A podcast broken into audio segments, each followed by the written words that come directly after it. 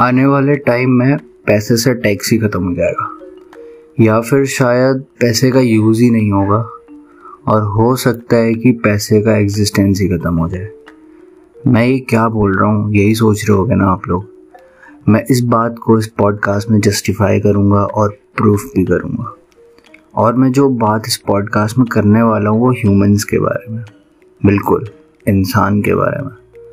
इस दुनिया का सबसे पावरफुल स्पीसीज़ और शायद सबसे डेवलप्ड स्पीसीज़, डेवलप्ड क्या ये कहना सही होगा या फिर मैं मिसडेवलप्ड बोलूँ।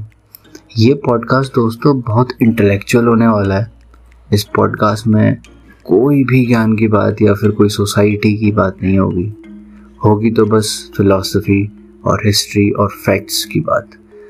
शायद मैं आपको बहुत कंफ्यूज कर रहा हूँ और ज़्यादा कंफ्यूज होने की ज़रूरत भी नहीं है। शुरू करते हैं इस पॉडकास्ट को, शायद ये पॉडकास्ट आपकी सोच ही बदल दे।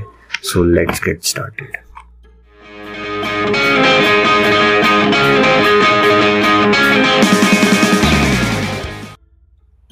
दोस्तों, जैसे जैसे टेक्नोलॉजी आगे बढ़ रही है और बायोटेक्नोलॉजी आगे बढ़ रही है, स्पीड तेज़ हो चुकी है, चाहे वो डेवलपमेंट की स्पीड हो या डिस्ट्रक्शन की। मुद्दे पे आते हैं। इस दुनिया में मोस्टली दो टाइप के लोग हैं, एक पॉलिटिशियंस और एक वोटर्स, और शायद से दोनों में से किसी को टेक्नोलॉजी और बायोटेक्नोलॉजी की अच्छे से समझ है, फिर यूज़ करना और उसको इस्तेमाल करना तो दूर की बात है।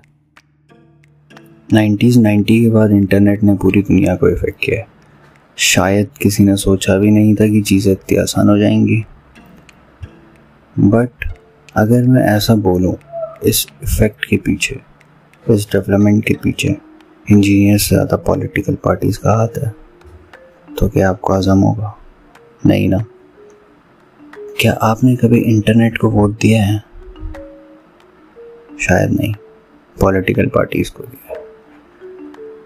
बात तो यह है कि डेमोक्रेटिक सिस्टम अभी भी नहीं ढूंढ पाया है कि क्या उसे हिट करेगा, और शायद वो आने वाले शॉक के लिए तैयार ही नहीं है।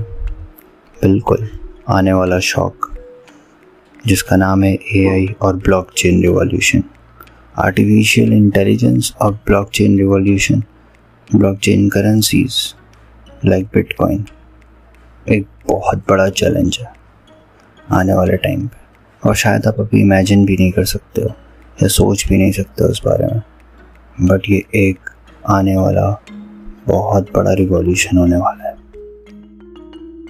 ऑलरेडी कंप्यूटर्स ने फाइनेंशियल सिस्टम को बहुत ज़्यादा कॉम्प्लिकेटेड बना दिया है, कुछ ही लोग इसको समझ सकते हैं। जैसे जैसे एआई इम्प्रूव होगा, शायद हम एक ऐसे पॉइंट पे आ जाएं जहाँ कोई इंसान फाइनेंस का समझ ही ना रख पाए, और ये सोचो ये पॉलिटिकल प्रोसेस पर कितना इम्पैक्ट डालेगा।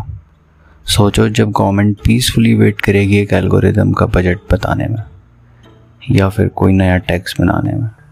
इसी बीच peer to peer crypto currency like bitcoin शायद पूरा मॉनेटरी सिस्टम को ही चेंज कर दे, पूरा ही बदल दे, और शायद टैक्स भी बदल जाए कम्प्लीटली, और शायद ये इम्पॉसिबल या इनरिलेवेंट हो जाए डॉलर या रुपीस किसी भी करेंसी पर टैक्स लगाना।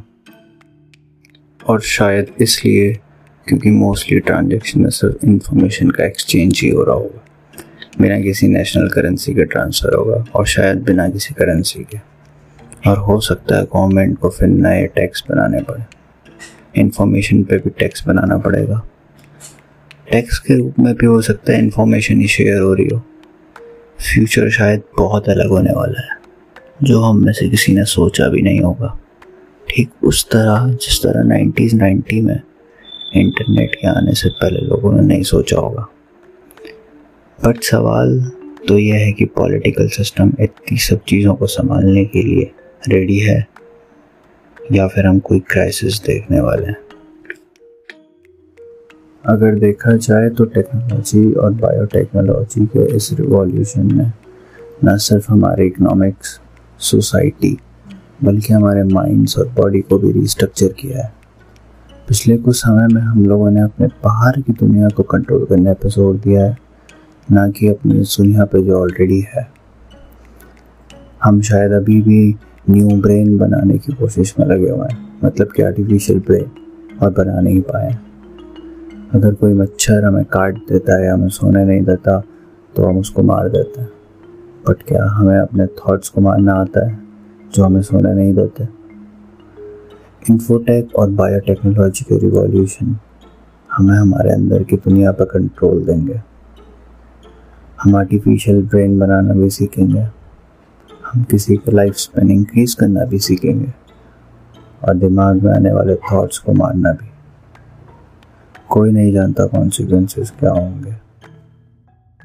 हम लोग अपने लिए टूल इन्वेंट करने में ज़्यादा अच्छे हैं बजाय उसे यूज़ करने के। बीते समय में हम लोगों ने अपने आसपास के वर्ल्ड को मैनिपुलेट करना सीखा है, पूरा प्लैनेट को रीबिल्ड करा है, पर शायद इस ग्लोबल इकोलॉजी की कॉम्प्लेक्सिटी को हम समझ नहीं पाए।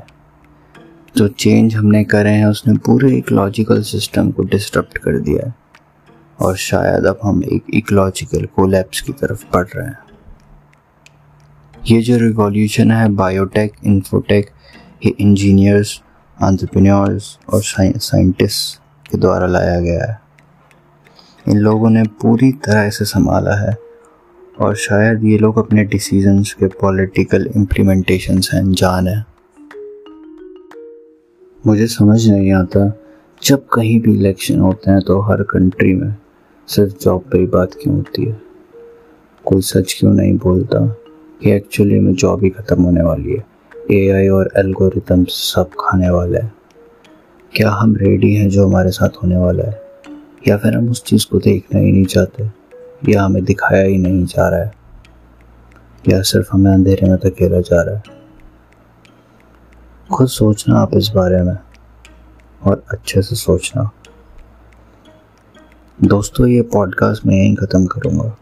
अगर मैं और बोला और बातें आपसे करी तो शायद आप डिस्टर्ब हो जाओ। हो सकता है ये पॉडकास्ट डिस्टर्बिंग भी हो, बट ये सच है। आने वाले टाइम में बहुत बड़े चेंजेस आने वाले हैं और शायद हम उसके लिए रेडी ही नहीं हैं, क्योंकि शायद हम उसके बारे में जानते नहीं या बात नहीं करना चाहते। Thank you for listening be like Jeevan. मिलते हैं नेक्स्ट पॉडकास्ट में और कुछ नई बातों के साथ। तब तक के लिए स्टे ट्यून्ड।